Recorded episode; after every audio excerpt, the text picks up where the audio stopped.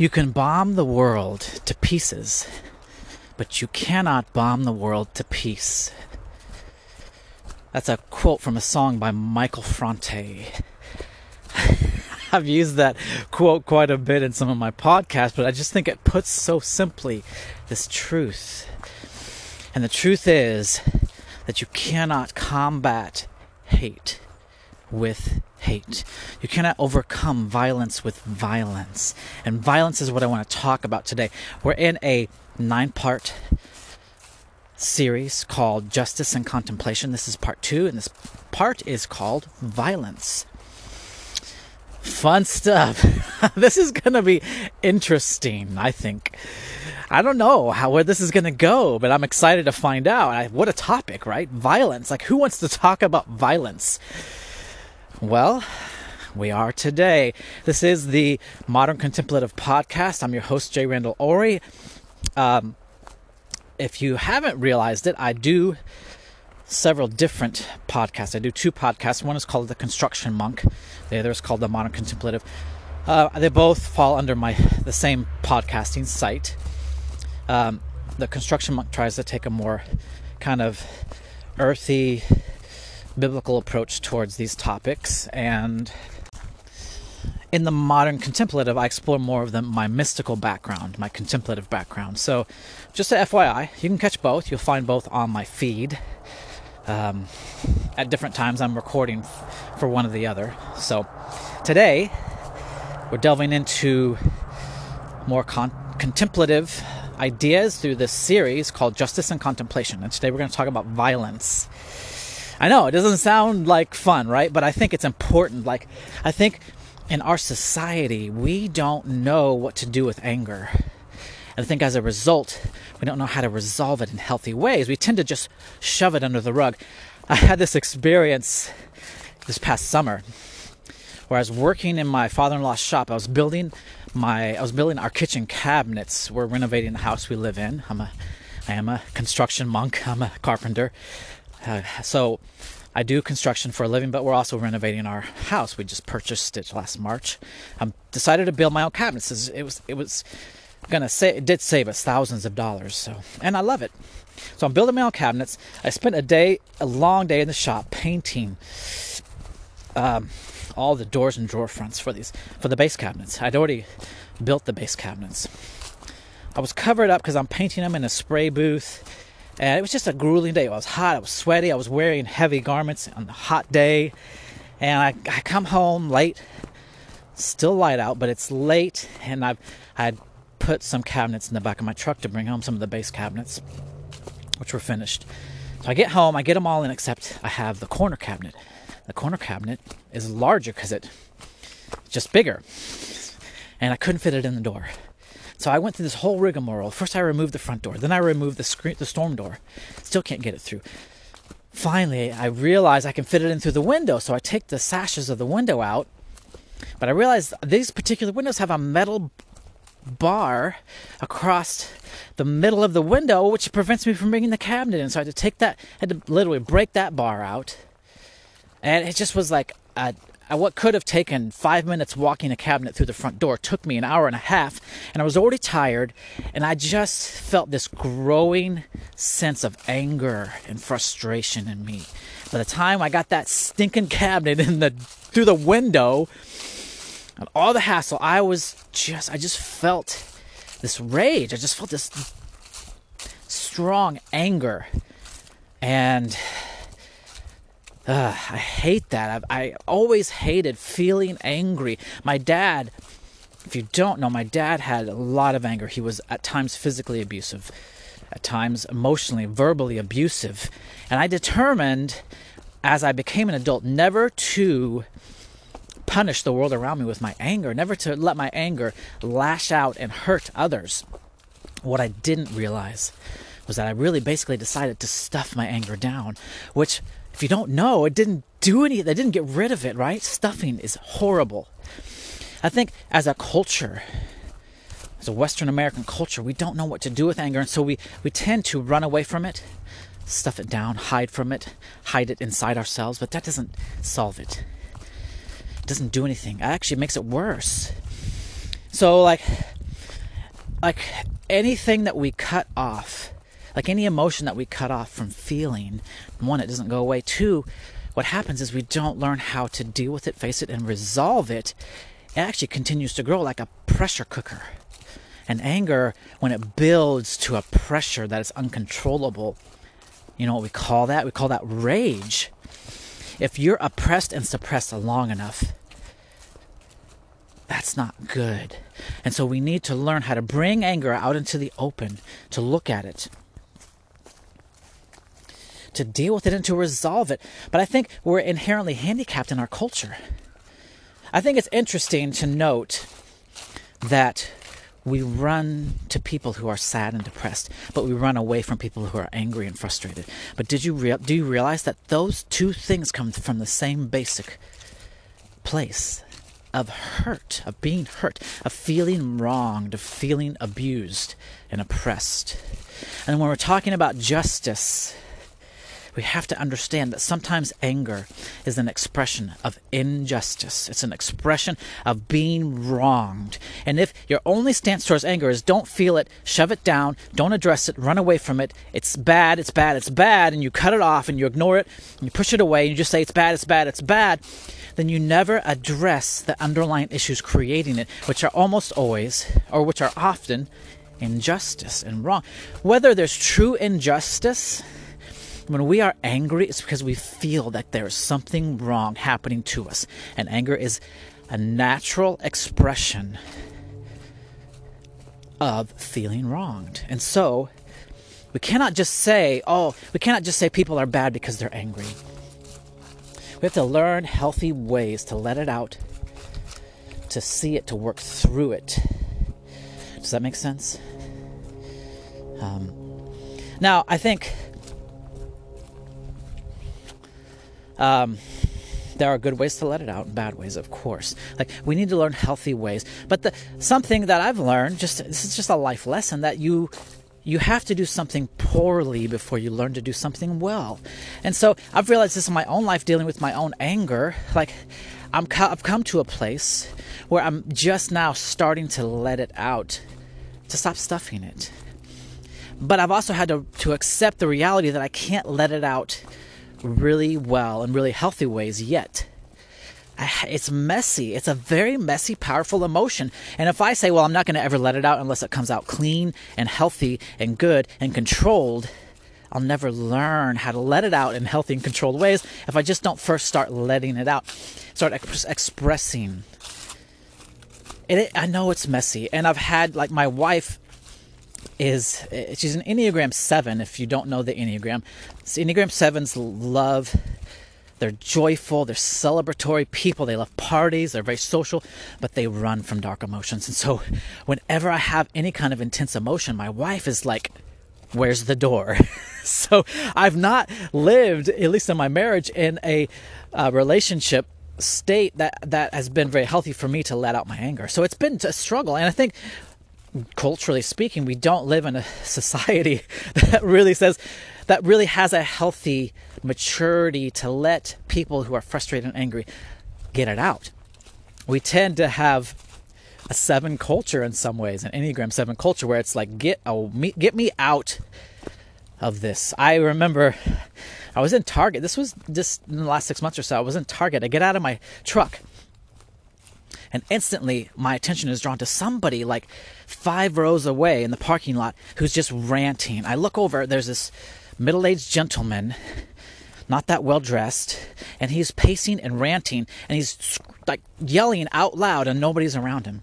And I look, I start observing people going into the store, and everybody's looking at this guy and like making a beeline for the for the store. They're like, I don't know what's going on over there.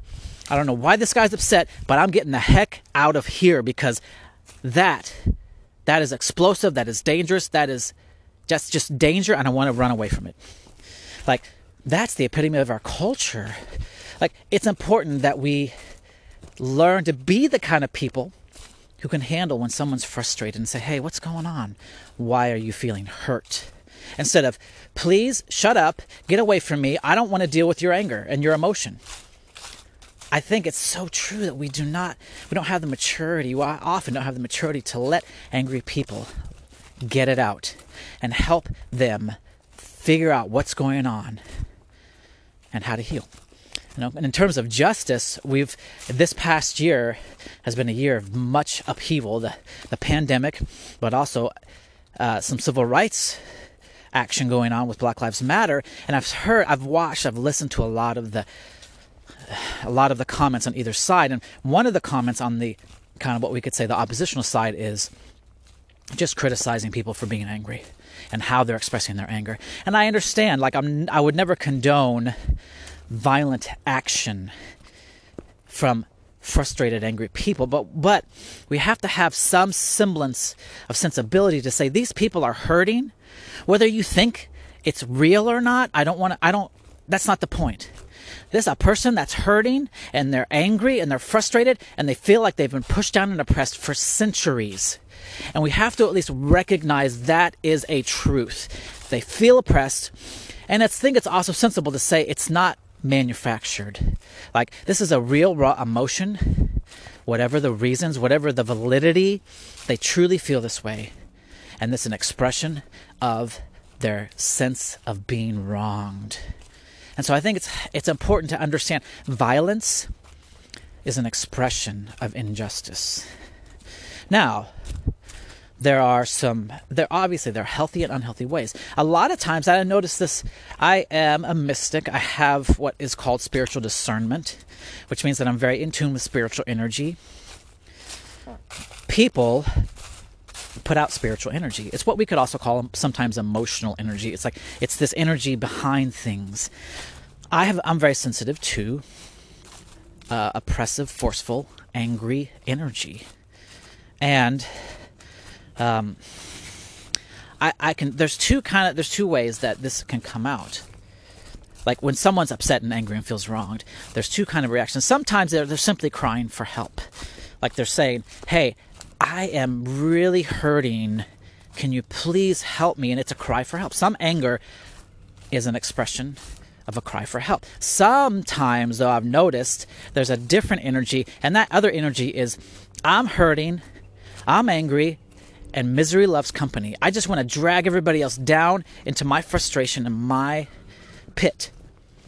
And so, obviously, anger and anger as an expression of a cry for help or anger as a cry for help is fine. Anger as as an expression of I want to hurt a lot of other people because I'm hurt is not good. Again, when someone is hurting, they're not usually very cognitive and balanced in how they're expressing it. But but we have to understand in dealing with angry people, we need to point them towards healing, not just commiserating with them. Because commiseration can just add fuel to the fire.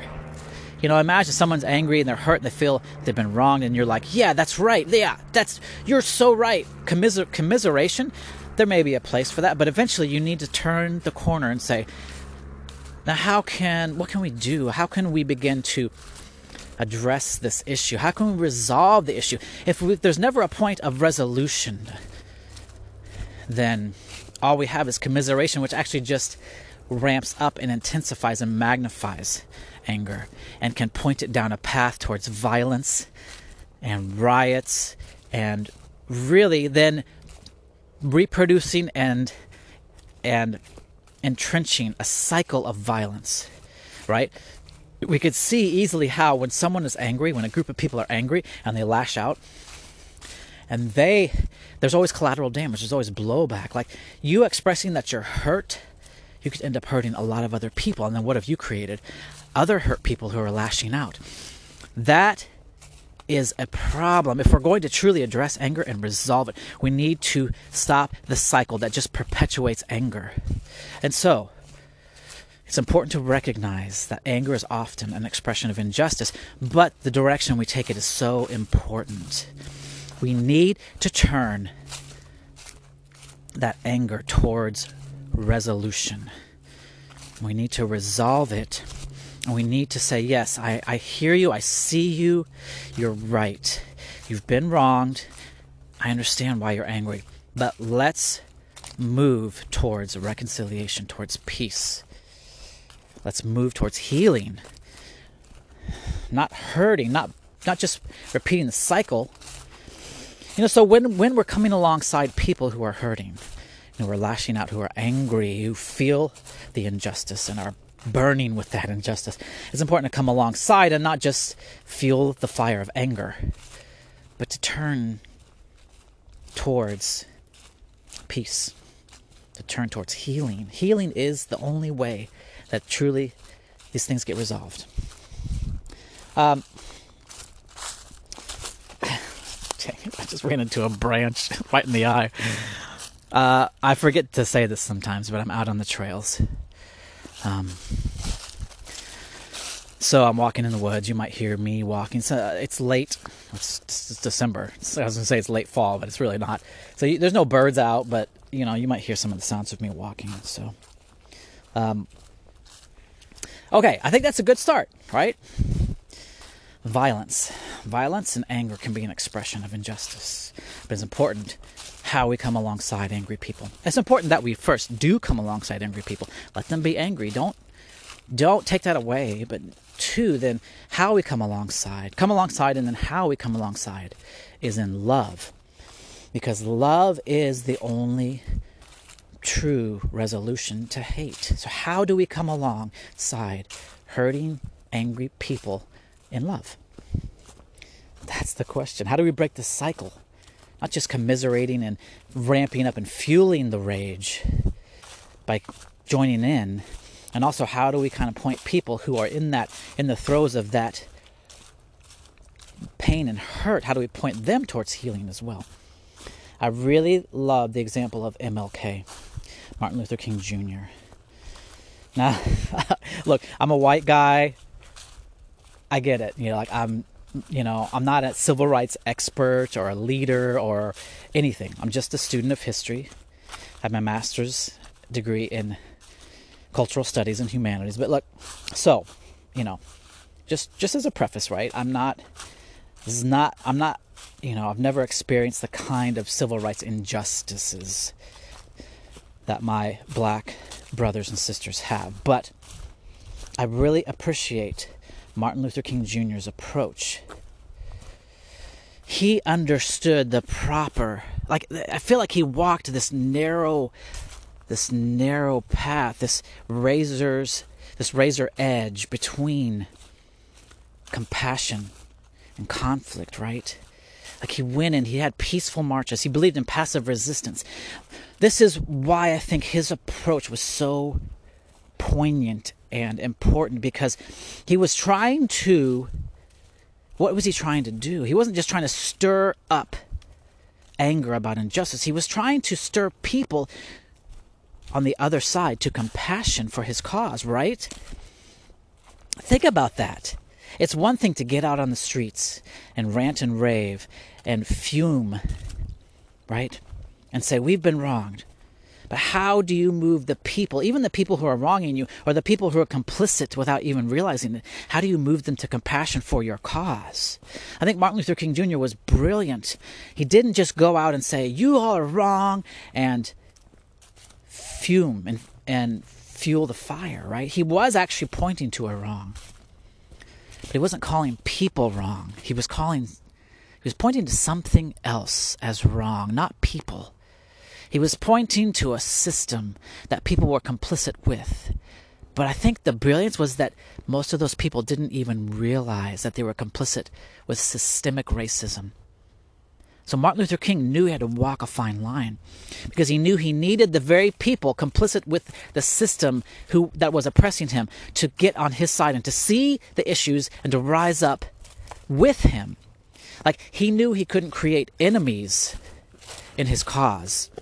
He knew that those who perceived themselves as his enemies needed to be turned into his friends and allies. Does that make sense? Like the people, very people who were propagating and complicit with a system of oppression, of oppressing even him, he knew that those people were actually also victims of that same system. And the purpose and the point of his passive resistance was to reveal to them the very the very evil in their own hearts by showing that they were complicit with an evil system. So I think he was careful not to call people evil, but to call the system evil. So I think when it comes to violence, we must make a distinction between violence towards individuals and violence towards a system. Martin Luther King Jr., for sure, wanted to do violence to an oppressive system, but he understood that to do violence to people trapped in that same system would only perpetuate oppression and hate. When when you use oppression to combat oppression, you just further oppression. You cannot use hate and anger and oppression to eradicate hate, anger, and oppression. Martin Luther King Jr. understood that only love for others can overcome hate and oppression. And so he reached out through love, even to those very people who were complicit in his oppressive system. And he said, basically, he tried to he tried to engage and incite them to love by saying, Do you realize that you're complicit with a system of oppression? Like, in, a, in the most loving way he could. And you know what? It worked. It worked. Yes, people still didn't like him. People still po- pointed fingers and claimed that he was inciting the the um, Right. So there were no problems, and it was just him creating a problem. He was. Some people saw him as the problem, but he knew how to lovingly call people to see their own,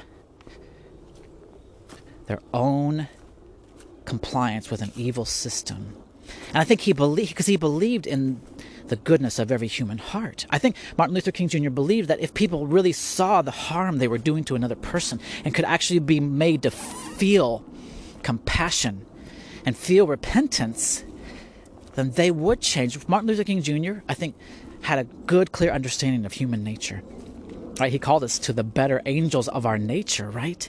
I think he believed that if people truly understood what they were doing, they would correct the wrong if they could see it. And that was what he pinned his whole movement on. He understood it wasn't enough to flip the tables and, be, and become an oppressor to his oppressors. I talked about that in the first podcast. Breaking the cycle of oppression, right? I think he understood that so well. And guess who he learned that from? Jesus. Jesus was the first contemplative, he was the first mystic, right? Jesus, one of his main messages was love of the other.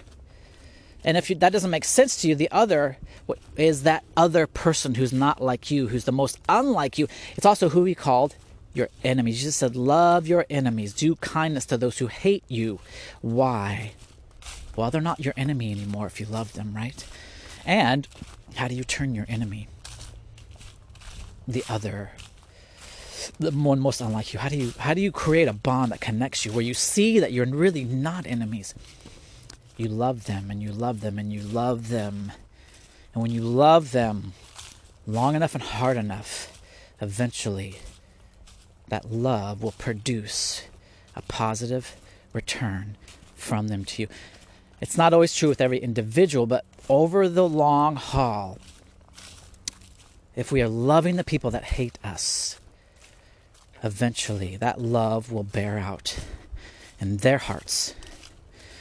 And they will understand that hate is truly a human dysfunction. That is the truth. No person is comfortable and cozy with hate. It never feels good. That is the negative spiritual energy in the world. It doesn't feel good. We don't feel good when we hate. We don't feel good when we're angry. But the problem is like when we're being beat down and beat up, it does make us angry. And that cry for help is the fact that we don't want to feel this way. It's a negative. We want to get out of it, but we can't. It's not that we want to feel angry and hurt and then hurt others. That's not the right way. We, and we recognize that. So I believe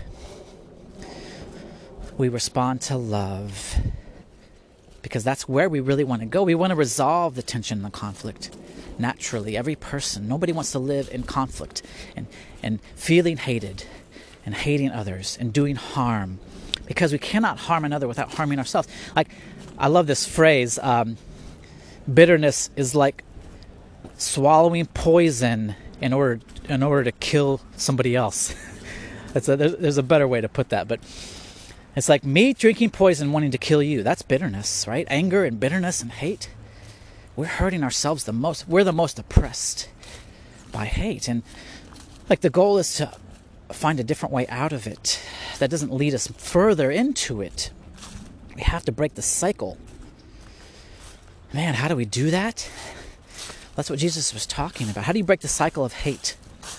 Well, they hate me and they hurt me, so I'm going to just hurt them. Because that's what the, that's called reciprocity. That's just doing, that's tit for tat. If you're hurting me and my only response is to hurt you back, then what's your response? You hurt me back. And then what happens? It's a cycle. It's a cycle of hurt. Well, how the only way we can break that is if one of those two people in that cycle or one of those two groups stops doing the hurting and says, "Okay, someone has to be mature enough to stand up and say, "Ah, let me be but one who does not oppress the world." Yes. Like I mean, you can see this cycle of hate can lead to a whole world full of everybody being hurt at some point by somebody else. And so just responding out of hate. And if, like, the end result of that course of action is a whole world at war, does that sound familiar? Look around the world. Is there any place that you see where there's war and conflict and oppositional sides throwing stones at each other? I mean, uh, you must you probably don't live in that kind of world do you right? Your world is like everybody loves everybody and there's no pol- political parties calling each other names and there's no you know i'm sure your world is just fine right? No we live in the most polarized bipartisan i think political climate that's that's ever been. I mean that's true in america. I think that's just true like there's war there's famine there's oppression there's refugees being pushed out there's just like, this is the result of responding to hate with hate. Jesus' teaching was radical and it required great sacrifice. How hard is it to respond to hate with love? And that's exactly exactly what Jesus called us to do, and exactly the example that Martin Luther was following, because he knew the only way out was to break the cycle, and he was strong enough and wise enough and courageous enough and compassionate enough to be the one to break the cycle, the very one that was being oppressed by that system. You know, I think like anyone, you you know, for all of us we could sit and say, okay, I'm in a world and there's so many people that are oppositional towards me, whatever, whatever stance, whatever place you're in in life, like you can see you're surrounded by people who don't agree with you who are oppositional. Like, so what? You can participate in that same system, the oppositional system of conflict. Or, and then you're just complicit with a system that is inbred and born out of hate. And then what are you doing? How are you any better? And how can you call anybody else to anything better? How can you set an example and say, I know the way out? Yeah, let's go hate. Let's hate. Yeah, let's go hate some more. Let's go beat people down some more. Yeah, that's what they did to us. That's that's the answer, right? That works. No, of course not. How can we stop? We've got to go a different way. We've got to move to a different place. We've got to have the strength to love our enemies. We've got to have the strength to stop the cycle and call people to a different way. The thing that brought us into this cycle is going to get us out. It takes one person not repeating the cycle. That's hard. That's a hard truth. But show me another way. Hate leads to more hate. We won't get out repeating the cycle. We'll get out breaking the cycle. The only thing that breaks the cycle of hate leading to more hate and hurt leading to more hurt is love leading to more love. Love your enemies. Passive resistance. Let people see just how hurtful they're being, but not in a hateful way. And also come alongside hurting people and say, hey, let me be not one who oppresses the world. I will be one. I'm, I'm with you. I see your hurt. I understand. And I understand maybe I've been complicit in that system too. But I see it and I'm going to stop. I love you. That's it. That's it. I love you. Someone who hates you, if you're to break the cycle, Your the only way to break that is to say, You hate me, but I love you. Okay, yeah, you hate me. You want to hurt me? You did hurt me, but I love you. Oh, you hurt me again? I still love you. That was the most hateful thing you've ever done. But guess what? I still love you. Are you okay? Why why like why are you acting this way? What's going on? I care about you. I, I see that you're hurting. I like that phrase hurting people hurt people. Here's my addition. But healing people heal people. We cannot get out if we don't reverse the cycle. And so I think it's brilliant what Martin Luther King Jr. devised. He understood there is a focus of anger in a proper way towards an evil system. But you have to understand, people often, the, the most complicit in an evil system, probably don't really see it. People don't want to do evil. Most people. Most people are trying to do what they think is good. But when they're complicit in an evil system, the very nature of the evil system tells them that evil is good. They think that doing, they're doing something good. Their idea of good is what's wrong, not their desire to do good. And so the way out is to, as Martin Luther King imagined it, and Jesus imagined it, was to, in loving them, and to lovingly show them the harm of that system that they're complicit with. To love the person, to do violence to the system. The way we disband and and tear down evil systems is to show the people complicit in them that they're evil. That's awesome. And how do we do that? Well, we show them love. We love them. And and then I think this is really key too. When we love someone, someone who hates us, guess what we also do? We earn the right to speak to them, to speak into their lives. Like you come in kicking down the door of someone's life and saying, "You're bad. This is bad. That's bad." You think they're going to listen to you uh, from the other side? If you're hating someone and hurting someone who's hurting you, then, then you expect them to also come to the table and listen to what you have to say about your grievances. Like we earn the right to speak to people. When they know we care about them and we love them, man, talk about opening deaf ears. People are much more likely to hear what you have to say when they think and know that you care about them. Like, how else can it work? hey, I hate your guts and I wish you would die, but would you please make some changes in your life that I'm suggesting? No, it's more like that. Obviously, that's absurd. More like, hey, you know what? I care about you. I care about all people. I, I'm not for that this group and against that group. Yeah, so maybe I'm more conservative or maybe I'm more liberal, but look, that doesn't mean that I hate conservatives or liberals or look, I care about people, all people. I care about you Okay, uh, that's okay. I get that. Yeah. So let's talk. Like, how can we create a space to come together, to talk, to even have a conversation? If there's not a mutuality, if there's not this idea that hey, we're all at least human, and we all understand that we all deserve decent human respect and dignity. That is the that is the only field where we can come together with people that we think are on the opposite side and have a conversation. If we rule out the possibility for even a conversation between opposing groups or people, nothing will change. How do we move the conversation into a neutral space where even the very people who think they hate us would actually be willing to come down and listen to what we have to say? Set that hate, that frustration aside for a minute and listen. Like, like I think so much of the time when we're wounded and injured, what do we do? We demand justice. We demand to be heard. We demand that other, everybody else sit the heck down and shut up and listen. That is an aggressive energy. That's the aggressive energy of hate. That's a taking energy that only fuels the very thing we're trying to solve. Doesn't work. You cannot demand someone listen you can invite them into a space where they are loved first, where they understand that you don't hate them, where you've proven and you've shown through action first that you are a loving person and that you love them. And then you create the potential and the possibility for a conversation. That conversation may never happen. They may never let go of their hate. But guess what? When you've let go, let, let, when you have let go of yours, at least you are no longer caught up in that cruel, harmful, negative cycle.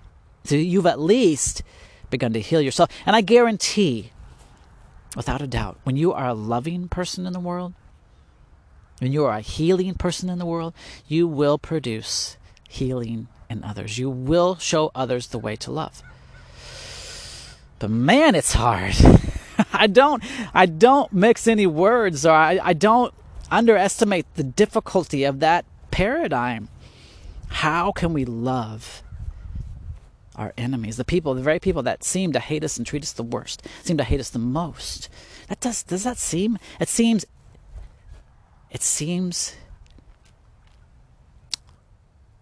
like a superpower. It seems like uh, you'd have to be superhuman to do that, right? Man.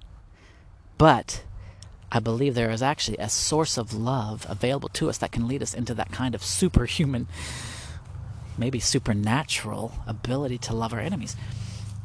I love the example. I'm a Christian, I'm a contemplative. I actually believe in a form of Christianity that doesn't have God dividing people between good and bad, between the hated and the loved. So, I mean, religion uh, if has been just as much complicit in a cycle of hate as anything. But, like, I love the example of Jesus. He was put on a cross by the powerful elite of his day. He was persecuted by an evil system, a political and a religious system that was evil, that was more ready to sacrifice him for its own power. But what did he say? In the very throes of death to the very people that put him there. Father, please forgive them. They have no idea what they're doing. Man, gosh, that gets me. man, man, I, I, just I can't think of a better image, a better picture of love in the face of such cruelty and hate. man, I want to be like that. I believe that's the only way we're getting out of this. If we can learn to be like that. But you know what? What Jesus also said? He said, I don't do this alone. I can't. I'm not doing this in my own strength. I'm not just a human. I mean, I know, according to the Christian tradition, Jesus was God, but he was fully human, okay? He had, he was anointed by the Holy Spirit. He was baptized at 33, I think 30, sorry, I don't know, thir- I think it was, we think he was 30, who's baptized. He had the indwelling of God, the Holy Spirit, the Spirit of truth, the Spirit of, like the Holy Spirit is the empathic Spirit of God the the intuitive, the spirit that is connected, and like that's what my my uh, my tradition of contemplation teaches that God is the energy in all things, and so connects all things in love, through love, by love, for love. Isn't that cool? Like God is the energy of love in the universe, and so the more connected we are to that energy and source of love, which is boundless, which is perfect, the more we are able to draw from a well, a deep well of love that grounds us in a different way as love in the world. So I think it isn't humanly possible to love our enemies that well. We can try, but you cannot just push down. Like, I think the only thing humanly possible is to kind of push down what we would call passive aggressive to push it down, push it down until we can't anymore. And so then we explode. And then we just look like this berserk Dr. Jekyll and Mr. Hyde, where sometimes we're nice and loving and kind, even to people who aren't. And sometimes we like lose our, lose it and fly off and just become hurtful and hateful in a moment. That's not a solution. Stuff it, stuff it, stuff it till we can't anymore. That doesn't really bring peace to us or others. It doesn't bring peace at all to stuff. So, the only real solution, as far as I'm concerned, as a contemplative, as a mystic, is I need to get in touch with the source that gives me the strength beyond myself to love others well. That's what Jesus taught. I don't think there's another way. I don't think I don't think that this formula is really in doubt, right? I don't think that anyone would say, "No, no, no, no. We can we can cure hate with hate. We can cure violence with violence," like that quote. No, we we can bomb the world to peace. we can just eradicate every bad person and the world's going to be fine. no, I don't think anyone really believes. I think we practice that. But pra- practically, and we're just sometimes we're just reacting. It's hard not to react, you know? It's hard not to react and reciprocity and kind. To just give out what we're getting, to give back what we're getting, you know? It's hard. I don't think anyone is in doubt that we need to break the chain of violence and hate. But I think it's certainly a hard line to follow. I don't think there's any doubt that few people can do it. If you think the solution is getting rid of all the bad people, uh, man, I mean, I, I know, like, I can tell you, Christianity has often taught that idea. The bad people go to hell, the good people go to heaven, you know, just separate, separate, separate. I mean, that's not separate. Love does not separate from people as a means to healing. But Christianity has practiced that model sometimes. We've been taught a wrong model and we've been taught a wrong idea of some of sin and heaven and hell, I believe. But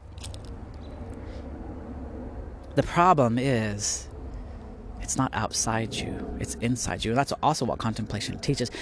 It calls us, contemplation calls us to get quiet, to look inside, and to see inside the same problem that we see outside. They're one and the same. That's I spent my first the first part called uh, was called systems. Like that's what I talked about the micro and the macro. If there's a problem in the macro of any system, then the same problem is going to be inherent in the micro. But if we solve the problem in the micro, we begin to solve the problem in the macro. The problem in my culture is more than likely a problem also in me. But here's the beautiful flip of that paradigm is when I begin to work on the problem in me. I also, by nature, by by by the very nature of solving it in me, I also begin to solve it in my culture. When I become one healed person, I become a source of healing for others. When I become less reactive to hate with hate, when I can break the cycle, when I can become one person to break the cycle, then I begin to reverse that cycle for others too around me. Let me be but one person who does not oppress the world. I think that is the solution. And, but here's the cool thing like what as i uh, go on my healing journey to heal the anger in me and the frustration and my bad responses to injustice i learn i learn how to live as a peaceful person a loving person and then what what i have something to teach others about being a peace peaceful person a loving person in the world if the solution is love and the solution is love in the face of hate passive resistance loving our enemies as I learn to love my enemies, I become an example of what it looks like to love to love people who hate me and hurt me. And then I'm a I'm an example and I'm showing others a different way.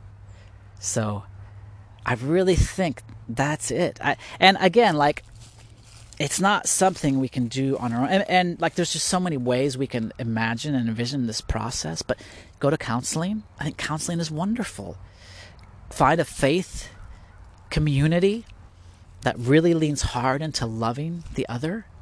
I don't care if it's Jewish, Buddhist, Hindu, Muslim, Christian. Find a healthy, loving faith community that is going to encourage you to be a healthy, faithful, loving person.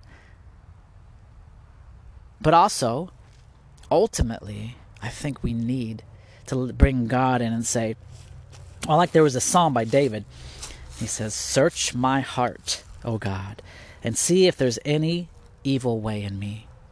He says unclean, but he means evil. Like, God, it starts with me. I'm talking about the man in the mirror. Woo. Dude, you know what I'm talking about? Michael Jackson. I'm talking about the man in the mirror. I'm asking him to make a change because no message could be any clearer. If you want to make the world a better place, take a look at yourself and then make that change. Woo! yeah. Na na na na na na na na na ho ho. Hey, don't make fun of me. A white guy trying to sing Michael Jackson. but man, it's true. Like, Look in the mirror. That's what God calls, that's what contemplation and God calls us to do. Look at yourself. Look at yourself first. Keep looking at yourself. Keep working at it in yourself. Bring God into the process. Contemplation invites God and says, really, it just invites God as a higher perspective and says, look, you know, like we just have so much blindness when it comes to our inner workings. I know that's true. I'm a very introspective person. I'm a contemplative. But look, in my arrogance, I remember at times saying to other people who were accusing me of bad actions, saying, Look, I know my own heart. in my arrogance, thinking, I know everything that's going on inside. But look, as God, man, there's just nobody like God to come in and say, Yeah, you probably see some things, but dude, there's about three billion layers beneath what you see that you have no idea. But I do. And I can walk you through the process. I can give you the strength. I can give you wisdom. I can give you clarity. I can tell you the next step because, like, there's a process. You can't dive five, seven layers down and not address the first six layers above it. We, you know, we need a guide. I love how the Quakers think about God. They call God an inner divine light that illuminates our inside and begins to do this work, this restorative work of showing how our hearts are complicit with evil systems. Sometimes those evil systems are religious, sometimes they're political, they're often social. They're what our group might affirm as right, but what is actually oppressing another group. And we don't usually realize it. And so to sit and say, not me, I didn't do that. I'm not over there oppressing that person or those people. I'm not. You don't even live in that city or that state or that country. That that's just ignorance. I'm going to call it what it is. And I'm not trying to be rude, but that's ignorance. That's ignorance of your inner workings. And a lot of times we are, and that's just reality. And that's okay. But it's not okay to just say, not my problem. I didn't do that. I didn't oppress those people a hundred years ago. True as that may be, you might be complicit with the very same system that's repeating the very same kind of actions that are just as oppressive today. And that's the point. The point is don't excuse yourself. If you live in a culture that has that is unhealthy in any way, you don't you're not you don't have social Teflon. You don't live in isolation. You are affected. Dude, we are the least isolated of any culture ever. We have social media, 24 7 news. You are not isolated. You are not exempt and you are not exonerated. That is no excuse. You cannot say there's no hate in your heart towards a, another group. And that is the beauty. I talked about this in the last post too, but that hate points us towards what needs to be addressed and resolved in ourselves. You've got to get in yourself first. And that was the beauty of Jesus and Martin Luther. They both said, or they both attempted in calling out an evil system to point to the hearts of every person individually, to try and bring to bear the evil of a system to those who were complicit with it and in it. Because they believed, and I believe as a contemplative, that when we truly are able to examine our hearts, we will see and we will grow out of the things that are perpetuating the system of hate and oppression. And we'll understand, like, we're all oppressed by hate. You can't hate another person without hurting yourself. We're not separate. As contemplation teaches, we're all connected by love for love. We're made for love, to be love, to perpetuate love and hate. We feel it. We know it's wrong. We can't stand it. It is, it is, it's death. It kills us. I, I, I don't, I'm not a scientist, but I have little doubt that anger and hate, I mean, this is what we call, what science would call psychosomatic, where emotional things can affect physical realities. I have no doubt that things like cancer, why they have biological roots, could certainly be at least somewhat affected by this spiritual negativity that we invite into our lives hate. Jesus once said, if you hate your brother or sister in your heart, it's the same as if you've murdered them. Hate is a murdering energy, it murders others and it murders us. Even if we're not physically engaged in trying to hurt someone, we're still in our heart wanting them to be hurt. And it hurts them and it hurts us. We have to understand like there's no other option. We have to understand we need to move away from hate. It is not good. You are not absolved and you are not separate. If there's hate around you, there's hate in you. Whether you recognize it or not, you need to get free of it. We all need to get free of it. Because we become when we become free of it, we start to become a freedom for others to get free of it. like we've got to take the only path that is the true path out of this. We have to understand, too. Anger is a part of it. It's okay to do violence to violent systems. It's not okay to do violence to people because you just create and perpetuate violence and violent systems. You actually affirm the violence of a system when you do violence, or I'm sorry, of, you affirm the violence of a system when you do violence to the individuals within it it, it can it, it's I know it's a fine line sometimes. It's okay to hate evil systems. It's not okay to hate people complicit in them because most often they don't realize it. Man, it, it, can be hard for people to change their minds about things. It takes time, and that's unfortunate and that's frustrating. We're still dealing with injustice towards minorities, towards the black community, towards Hispanic, towards refugees, Hispanics, you know, anybody not the mainstream. We're still dealing with that. It takes time, and I wish it didn't take time.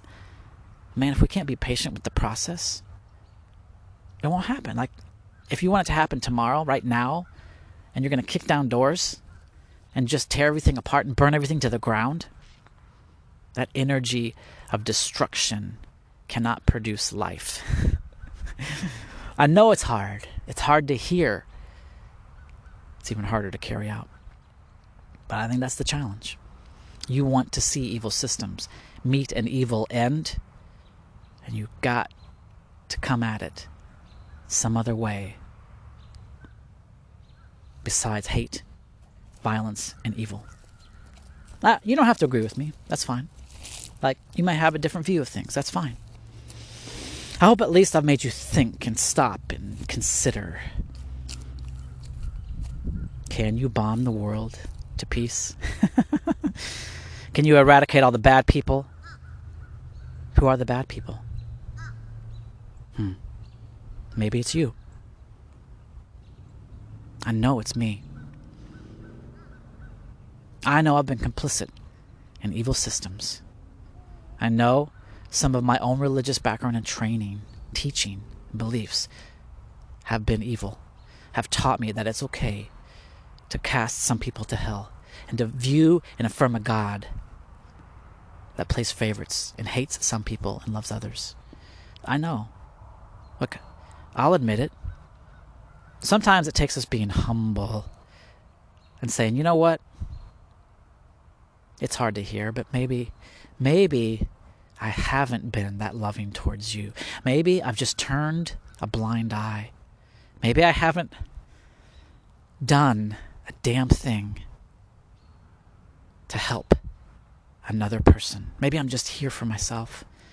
Maybe I need to recognize I'm living my life, making it as good as I can for myself, but I haven't done a damn thing to uplift and change the cause and the course of any other person except me and mine.